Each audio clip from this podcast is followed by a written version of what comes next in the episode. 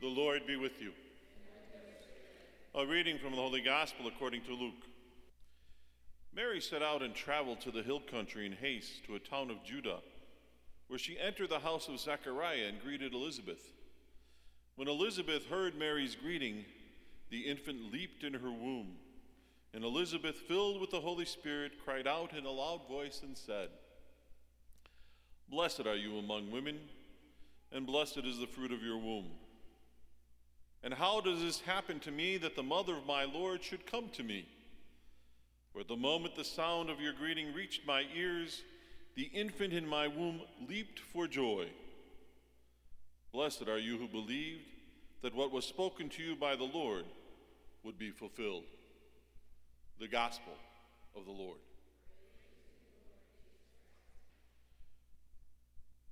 Today's readings allow us the opportunity to focus on our individual wills in relation to the advent of our Lord and Savior.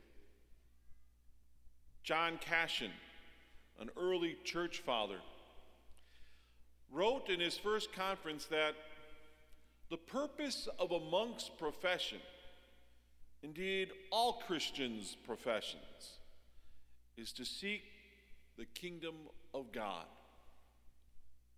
In order to reach the kingdom of God or the kingdom of heaven, we Christians must achieve purity of heart. What is purity of heart? In the simplest of terms, purity of heart is the alignment of our individual wills with the will of God. Advent gives us models to bring into line our wills with God's will. Soon to be born, Jesus enters the world to do God's will. Before his birth, our ancestors in the faith had sacred scriptures with prophecies about the future and about the Savior. Often they didn't believe anything would happen at all.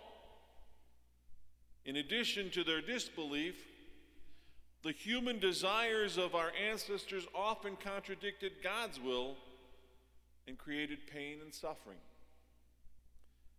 However, we modern Christians can rejoice in this Advent season with the knowledge that the Lord does marvelous things through us when our will is aligned to His will. The prophet Micah gives us the prophecy that the Savior will be born in Bethlehem.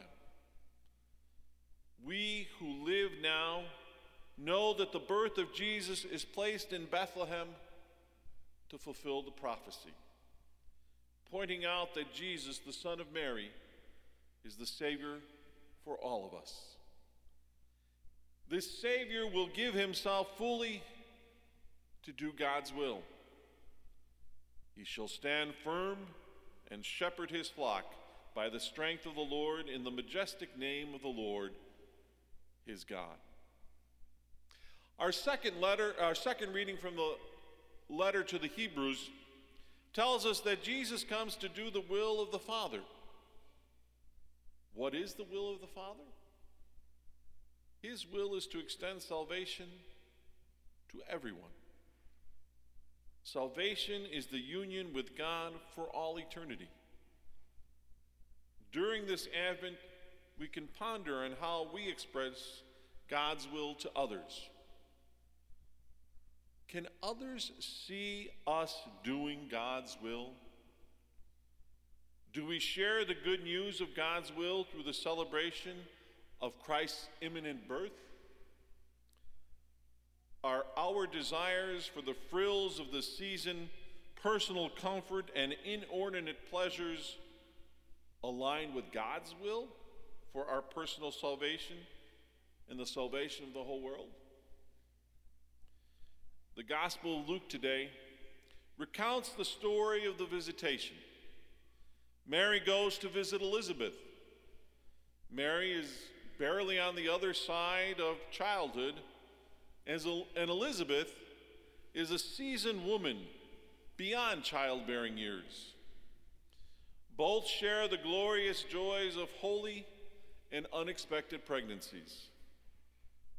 The younger woman, Mary, and the older woman, Elizabeth, commit themselves to their children in the world, in the womb. St. John Chrysostom said that a parent is not one who brings children into the world, but one who expends the energy to raise them. In that visit, we are given the words that we Christians need to hear. Blessed are you who believe that what was spoken to you by the Lord would be fulfilled. Mary's affirmed, affirmed her belief with her yes. She models for us purity of heart, the alignment of will with God's will. As we anticipate the magnificent celebration of Christmas, the birth of our Savior, we can prepare ourselves in these final days by listening to the Word and asking for purity of heart, alignment of our will with the will of God. May Christ be born in us and in our world, so that divine transformation will be our experience now and always.